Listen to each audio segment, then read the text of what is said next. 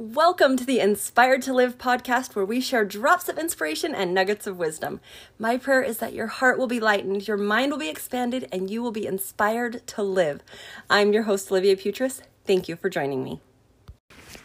It's a God thing. It's so a God thing. So you might be able to hear a little bit of water in the background. You might be able to hear the breeze a bit. It is 10:42 p.m. Mountain Standard Time, and I am sitting currently on a beautiful octagonal deck floating in the middle of a lake at the beautiful Homestead Ranch in southern Utah. And I'm here for a Rare Faith Facilitators Conference. And I was here and I wrote out my list of all the things that I was hoping to accomplish while I'm here and the things that God has put on my heart, all the preparation. I have three or four different big projects that I brought of things that I wanted to do. And we're like, okay, we've got some time in the evening. We can go work on them. And I wrapped myself in a blanket and I brought my laptop out here and I sat down to work. And I had my other friend came with her laptop and we were working. And we realized that the internet speeds are less than one megabyte per second. And my web browsers were not loading. And all the photo edits and all of the course preparations and all of the consecrated life website things that I was working on all just went out the window and they evaporated. And it's not a thing that I get to do because the internet here is just not going to support that. And it's really interesting because one of the main things that got me to come was because I knew there was going to be time to work on my projects. I'm like, oh, I have so many things I want to get done. And I prepared and I have several journals and conference notes and all the different things that I needed to do that I wanted to do to accomplish while I was here. And it was really cool to observe because as well, this is might be a two-parter here. So as I was going through this and it the internet went down, I was totally chill, totally calm and was like, "Okay, divine redirection. It looks like that's not what was most needful for me to do right here." So that's one thing that's important to note, and I'll go into that more on the next episode of what does that look like to be able to be calm and trust that everything is working out for you, even when it might not look like it. It might look like everything is falling apart. So I sat here and I opened a Word document and I was typing different things that were in my heart, solidifying some things that I knew but I hadn't written down, and just allowing the Spirit to work through me with a prayer in my heart of help me to accomplish whatever is most needful, because obviously it isn't what I was planning to do while I'm here. And then I finished that bit and I was inspired to share it with my friend.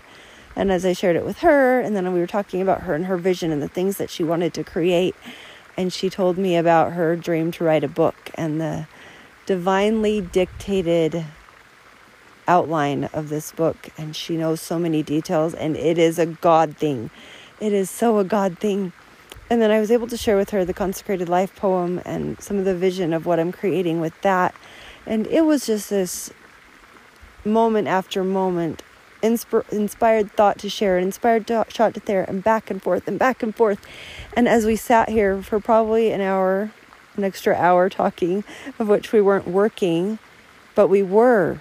Because so many times in life things happen and you think that it's a mistake. You think that, oh my gosh, all my plans are falling apart years ago, I would have been sitting here talking to someone and be like, oh, that's great, we're talking. But in the back of my head, I'm thinking, oh, I'm not getting done all the things that I committed to doing right now. And it was so nice to just be totally at peace and to know that God's got us and that it's just a divine redirection. And whatever we did was so much more valuable than the things we thought we were going to accomplish while we were sitting out here tonight. And I just want you to know that it's a God thing. When you follow your heart and you choose to put Jesus Christ first and you put God at the top and the center of all that you do and you allow Him to guide your life and to guide your journey, it is amazing what happens. The people that you find, the resources that you find, the things that are put in your path to help you on the next step of your journey, whatever that looks like. And it truly was one of those experiences where the Holy Ghost will tell you all things what you should do, and you lift and serve and strengthen each other, and all are edified. And it was a beautiful experience, and I wanted it recorded. So sorry if the wind is a little bit blustery or the water sounds in the back. Hopefully, you can hear it clearly. But it was amazing and a beautiful thing, and it is a God thing. So I encourage you to anchor yourself to Jesus Christ. Look around and see the beauties of nature, see that all things truly testify that there is a God and that He is God, and allow the miracles to show up and receive them. But you got to get out of your own way. Because if you're too much in your head and your heart is shut down and you're not attuned to the things of God, you can miss them.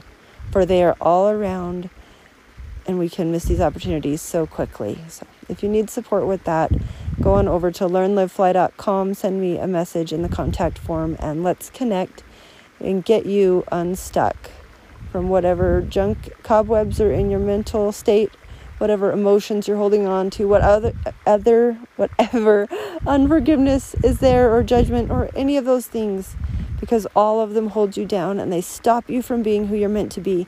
They stop you from doing what you're here to do and they stop you from seeing all the miracles around you. So look around. God's there. It's a God thing. If you have a story you'd like to share, feel free to send me that as well, and we will connect and share it with others so they can be inspired to live as well. Have a great night. Thank you so much for being with me today on the Inspired to Live podcast. It has been a pleasure hanging out with you I encourage you to hop on over to learnlivefly.com where you can see all the things that I have been inspired to create to help you to be inspired to live. So head on over for gifts, resources, books, products, programs, all the good stuff, and whatever other things I get inspired to create. So have a glorious day. Remember that you are loved and God is aware of you.